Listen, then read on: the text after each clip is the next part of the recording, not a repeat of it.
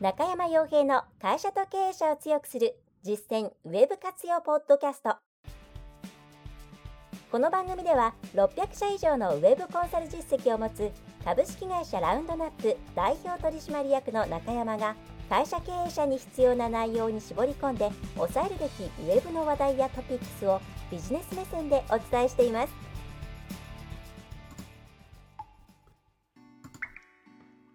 皆さんこんにちは。ラウンドラップコンサルティングの中山です。それではですね、えー、今回も会社と経営者を強くする実践ウェブ活用ポッドキャストを始めていきたいと思いますので、ぜひとも最後までお聞きいただければと思います。はい。まあ、年の瀬ということでですね、えー、まあ、どんなテーマを扱おうかなと思っているんですけれども、えー、まあ、やっぱり年末年始いろいろこう、まあ、お酒飲みながらでもですね、こう、おせちをつつきながらでも、まあ、いろんな過ごし方しながらでも、まあ、考えるという時間が結構取れるのかな？またいつもと違うシチュエーションでものを考えるっていう時間が取れる時期だと思いますしまた忙しい経営者の方もまあ年末年始ぐらいはですね、えー、ちょっと頭を休めるという時期だったりもすると思うんで、えー、それに関する、えーと、今回じゃあ年末年始これについて考えてみてはいかがでしょうかという話をお届けできればと思います。で前回ですねそのそもそもうんとまあ、ホームページの改善点を見つけるっていう時にスマホとあと、えー、まあ、スマホを見ながらとかですね。あとは、まあ、そのパソコンとかに向かわないで、えー、隙間時間にできる改善方法っていうのをお送りしたんですけども、まあ、もちろんこれも行っていただきたいんですけども、ま第2弾というかですね、ま第2弾として、え、今回、え Google の品質評価ガイドラインというものですね。えー、これについて、え、どう向き合うのか、自分たちはどう向き合っていくのかっていうこと、まあ、これも、なんだろう、あの、考えるトピックスがなかなかないんですよね。ホームページについてはまた別のがやってるし、みたいな人はですね、えー、これについて少し考えていただいたらいいんじゃないかなということで取り扱いたいと思います。はい。えー Google の品質評価ガイドライン、知ってる方と知って知らない方がいると思います。まあ当たり前ですけど。えっ、ー、と、えっ、ー、とですね。まあこれはあの、元、えっ、ー、と、英文ですね。英語でしかなくて、えっ、と、原文が Google の、えっ、と、クオリティレーターなんとかガイドライン。えっ、とですね。まあクオリティレーターっていうのはクオリティを判断するという、えー、ね、クオリティレーターっていう人が、まあこれ本当にいるんですね。別に。あの伝説とか都市伝説ではなくて、えー、実際にいます。まあ、Google の検索結果というものをですね、人間がチェックして、その中でこう品質の良いものがちゃんと上がってきているかっていうものをチェックする、まあ、レイターさんって呼ばれたりすることもね、ありますけれども、えー、そういう人たちがいます。まあ、誰がそれをやっているかとか、そこ、その人たちがどこかでインタビューを受けて話すとか、そういうことは基本的に Google のオフィシャルでもないはずで、えー、あの表に出ない方々ですね、重要ですから。えー、まあ、なので、巷で、えー、元レーターが語るとかですね、そういうコンテンツがあったら、それはちょっと、えー、嘘だなと思っていただいても え、問題ないんですけども、まあそういうクオリティレーターさんという方がいて、えっ、ー、と、まあもちろんですね、その人たちがここのホームページっていうものは品質が低いっていうふうに決めたら、えー、順位がボーンと下がるとか、そんな権限を持っているわけではなくて、あくまで現行のガイドライン、ガイドラインじゃない、えー、アルゴリズムが出してきた検索結果に対して、えー、それが適切かどうかっていうことを判断するための材料として、えー、いろいろなこう、まあ、コメントとか、えー、点数付けをしていく人たちがたくさんいて、まあ、それがクオリティレーターというふうに言います。まあ、つまり、ででですね、え、つまりというか、で、じゃあ、その時に、こう、何のルールもなく、とりあえずチェックしてくださいということだと、その Google の考える高品質というものに軸が、あのね、えー、合わなくなってきますので、Google がそういう人たち向けに、こう、こういうふうにチェックしてねっていう、まあ、あの、多分レイターさん向けのツールがあって、それの使い方なんかも含めて、えー、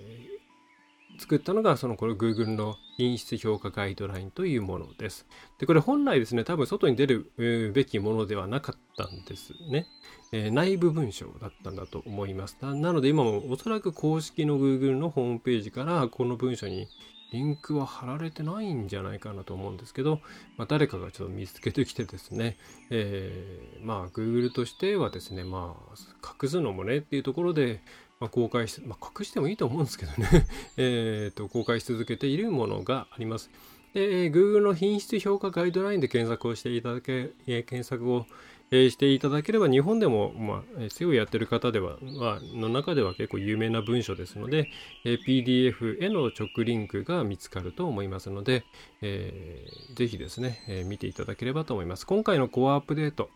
がありましたので、うん、その際にコンテンツが結構重み増えたねと、えー、重み付けが増えたねと、増えたでいいのかな？重み付けが、まあ、あの重くなった、えー、という話があったので、あの品質評価ガイドラインを見ましょうっていう、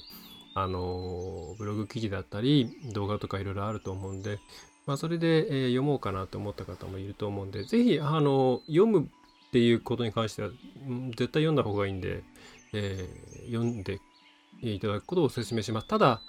英語しかないので、あのまあ、翻訳ツールを使うなりですね、しながらがいいと思います。ただ結構そんな難しいなんか専門用語ないので、えっ、ー、と、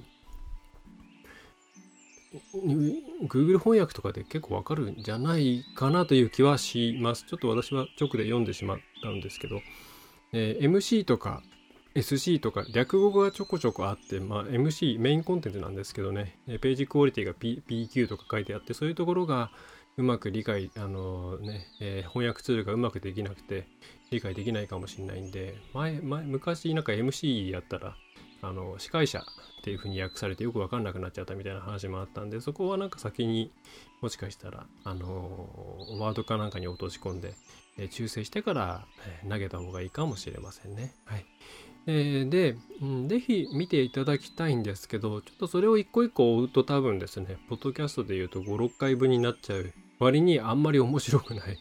えー、感じになってしまうと思うんで、えー、今回はですね、まあ、それの中に何が書いてあるかっていう話と、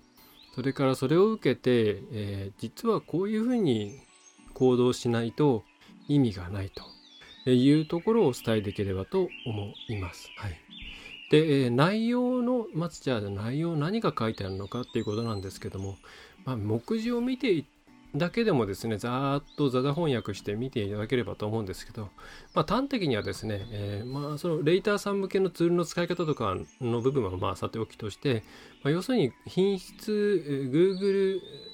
が考える品質の良い、えー、ホーム、まあ、ウェブサイトとは、それからページとは、ね、こういうものだと。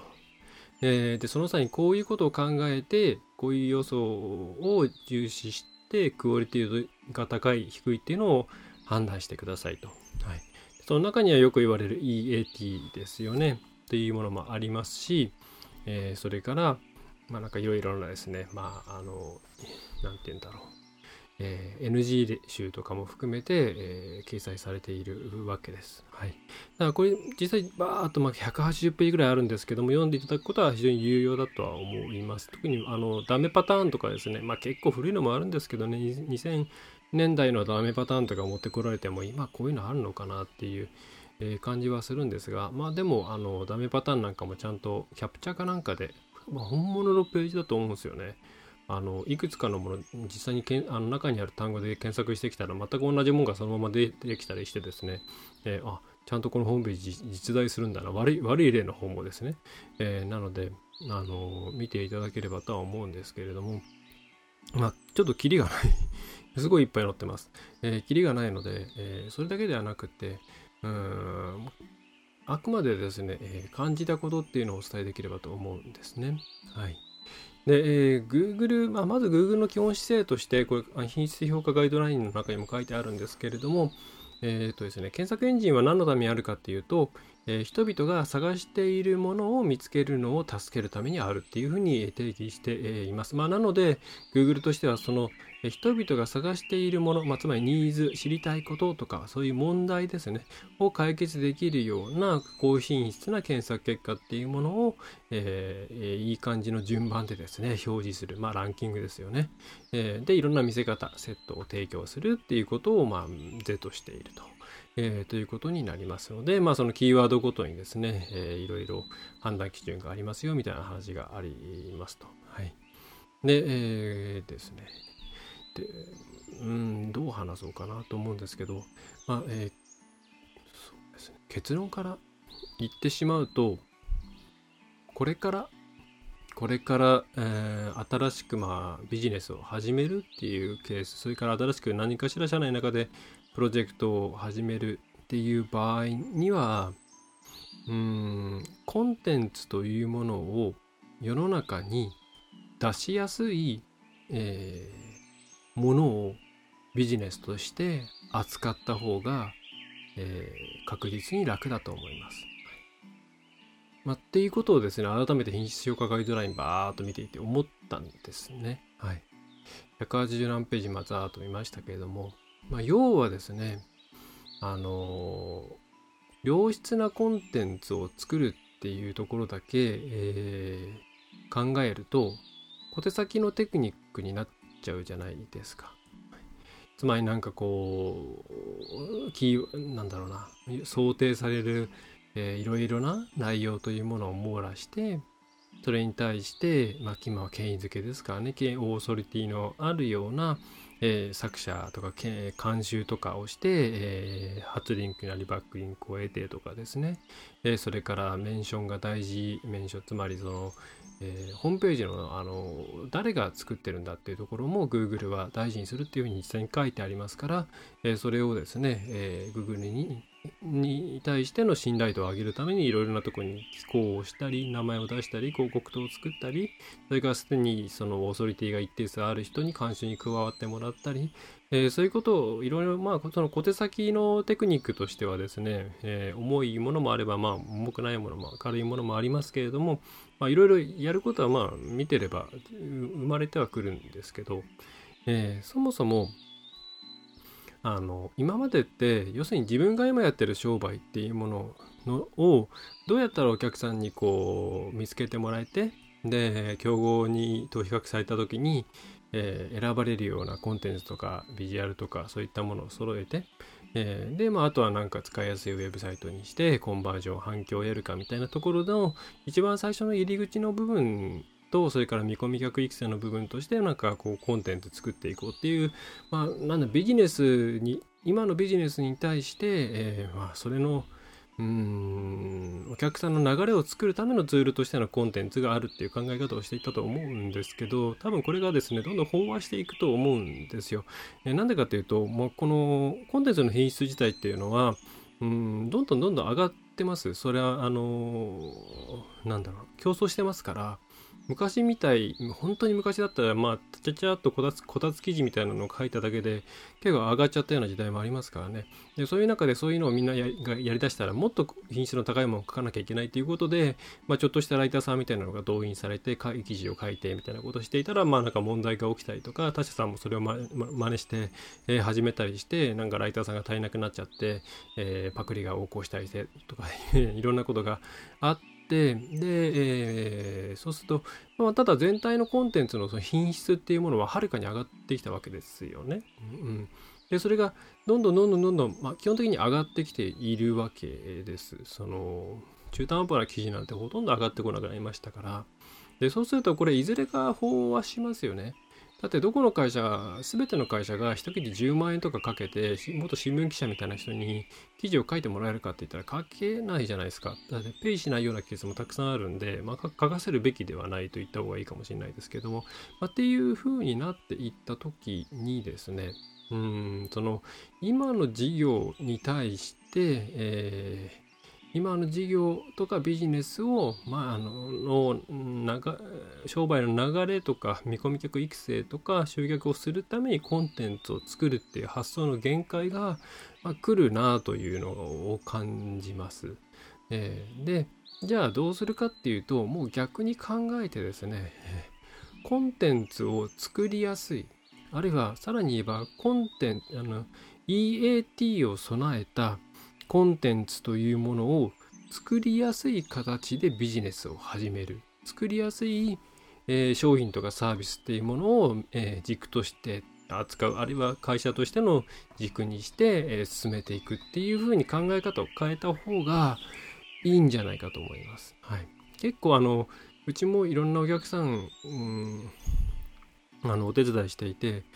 えーとコンテンツこの業種でコンテンツどう書くのっていうケースってやっぱ多い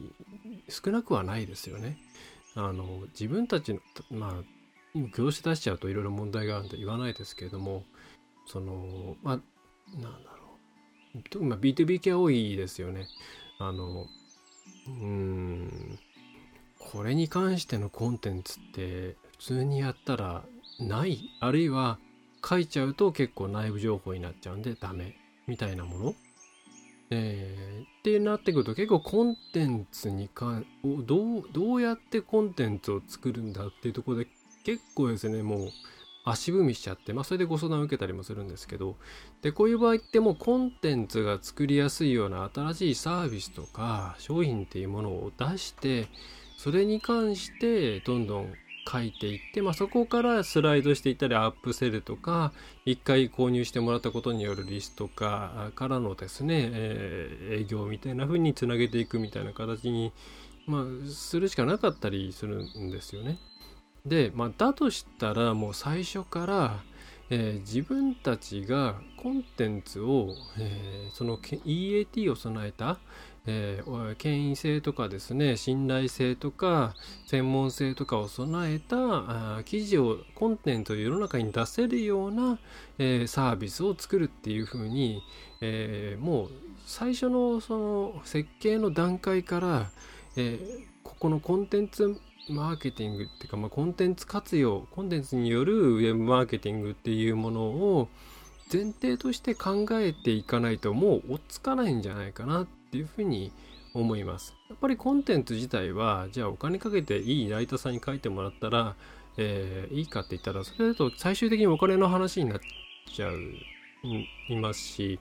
ペイしないんで、まあ、できるだけ種の部分っていうのは自分たち自身で書けない、書いた方がいいですし、その方が、うん、うん、私の経験上も深い内容になるんで、いいんです。だから自分たちを鍛え直した方がいいんです。でっていう前提でやっぱり事業の主体者である皆さんがそういう書きやすいもの例えばその普通の製品であってもプラスアルファとしてこれからそうですねなんか例えばその環境問題とかそれからうーんなんだ SDGs とかそれからえ、っとなんだろうな、えー、仕事の効率化とまあだいぶあれですけどうん多様性とかダイバーシティとかいろいろ、ま、トピックスってありますよねこの先、えー、こういうのが伸びていくだろうっていうもの、えー、そういうものをうまく絡ませたような、えー、サービスとか商品っていうものを開発していく方向がいいと思います。だコンテンツ書けないどうしよう今の状態で書けないっていう時になどうやったら今の状態でコンテンツを作れるんだろうっていうふうに考えるのではなくてまあ、そもそもコンテンツを作りやすい何かを、え商品とかビジネス自体を作り出そうっていう方向で考えた方が多分早いんじゃないかなって思うんですね。はい、で Google 自体も細かいテクニックをどんどんもう無効化していっている状態です。まあ、もちろん言ったりねなんかあの今回のコアアップデートもあの5月に売り戻したみたいな話があってまあそうすると進化してるのかしてないのか分かんないなっていうところはあるんですけれどもね、確実にじゃあこれ1年後になるになったらですねもっともっとこういう専門性とか、えー、権威とか権威性とか信頼性とかそういったものををがですを備えているようなところのコンテンツしか上がらない状態になっていくんですよ。だから自分たちのそのメインのキーワードのサジェストキーワードを網羅してとにかくそこに関してそこそこのボリュームのコンテンツを書いていけば、えー、上がるんだっていう時代は多分もう来ない、えー、まあまあどんどんどんどんそのやり方の威力は下がってっていくと思うんですね。まあ、どちらかというともうそうやって、えー、こういうことを好む、えー、求める人たちがいるはずだっていうところにそういう人たちが、えー、求めているだろうコンテンツをどんどん投げ込んでいくような形に、うん、していく時代になっていくというふうに、まあ、ほぼ確信しています。で、えまあ、そう考えるもう一つそれが有効であるというふうにもう考えるもう一個の理由っていうのはあのこの品質評価ガイドラインのところもそうですし、まあ、最近いろんなところで Google も言ってるかな。えっ、ー、と、と、なんだったかな。えっ、ー、と、開発者向けの Google のですね、えー、動画で、え、もう言われていましたけれども、あの、信頼性とかそういう事業の信頼性とかそういったものを、まあ、品質評価ガイドラインにもあるんですけれども測るときにあのもうサイトコマンドとかを使ったりしてまあ、サイトコマンドです。マイナスサイトコマンドですけどつまりそのサイト以外でその会社がどういう言及のされ方をしているのかとか、えー、そういうことをちゃんと調べなさいみたいなこともこの品質評価ガイドラインには書いてあるんですよ。つまりその出している会社がどういう会社であって評判がいいのか悪いのかっていうところも、えー、レイターさんそのそのなんで直接的なものじゃないかもしれないですけども一つのシグナルとして扱っているっていうことは、まあ、あの書かれているんですよね。だとするとやっぱり世の中に対していいわここの会社ってすごいいいなっていうふうに思ってもらうこと自体が、えー、まあその相関関係になってくるとは思うんですけどもね実際にこう計測できるわけではないですから、えー、それが全体の露出アップとか順位アップとかにつながっていくようになっていく。まあ、どんどんどんどんそういうふうに、えー、リアルのいろいろな、なんだろう、この現実世界の計測不可能な様々な定性的なものっていうのが結果としてこの定量的な検索結果とかですねファインダビリティっていうところにつながってくる時代にどんどん入っていってる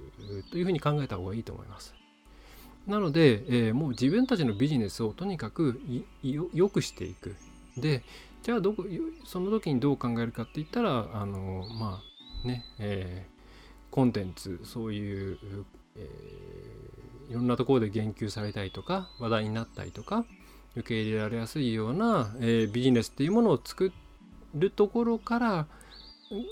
まあそこの段階からもうコンテンツを作りやすいか作りづらいかみたいなところからを一緒に考えて、え、やっていかないと多分持たないんじゃないかなというふうに、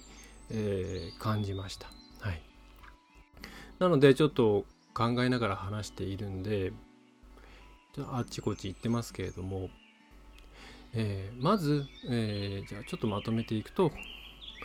まあ、今のですね、えー、コンテンツマーケティングでやりがちな一つのキーワードに関して、えー、とにかくいろんな関連売れそうな見込み客がいそうな関連キーワードで、え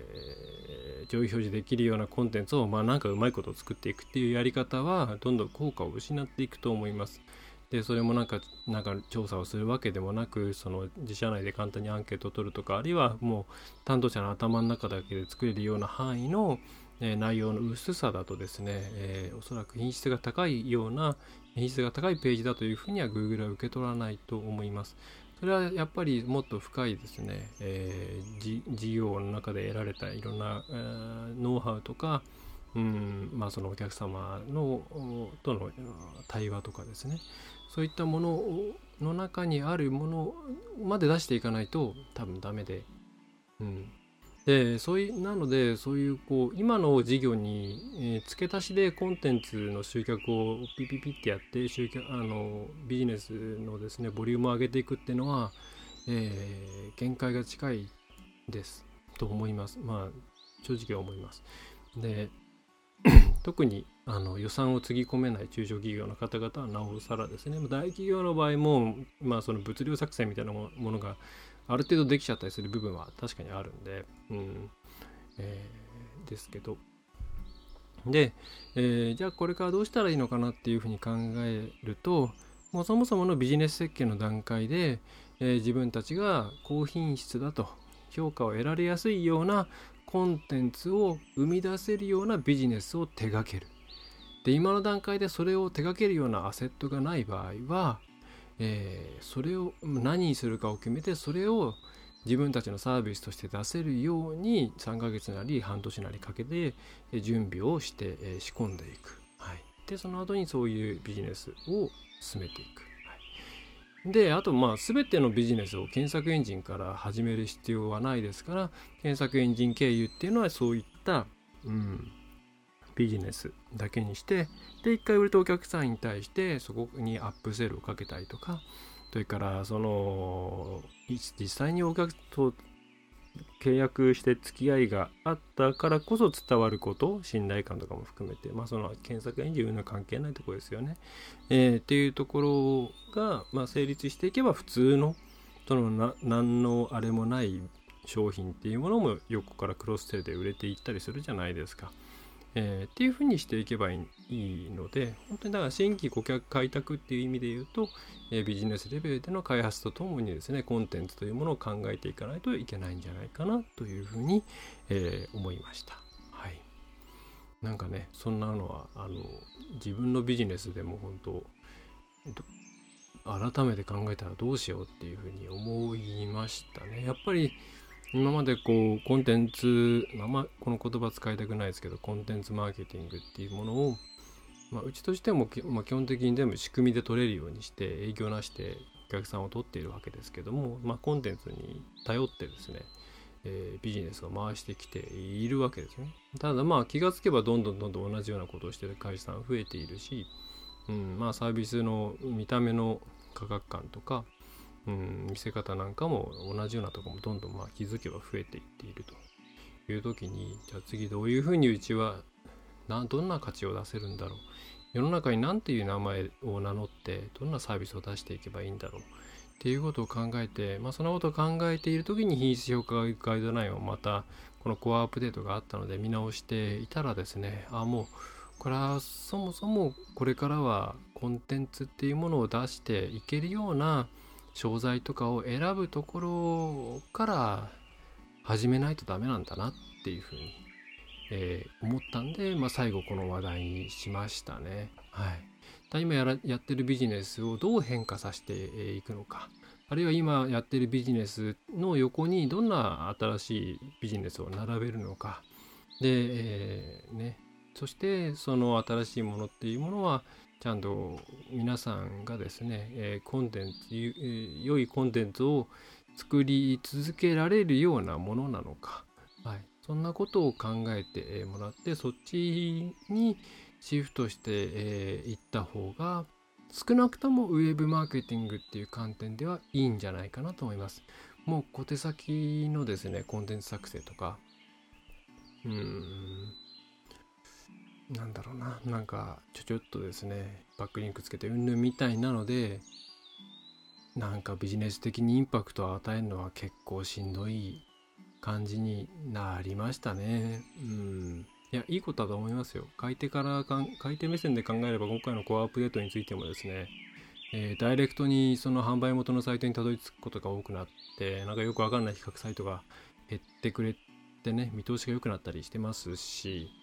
うん、まあ本来こういうそのいろんな卸とかを通って最終的に何かの商品を買っていたような、えー、ところから D2C みたいなねあの直で買うような、えー、そういう流れに検索エンジンの中もなっているのでまあまあそういう意味で言うと本当にあれだなあのビジネス自体も本当にダイレクトにお客さんとつながるような形にしていかないとこれ持たないでしょうね。うん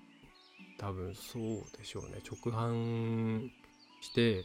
お客さんのニーズを直で得てでフィードバックを回していってっ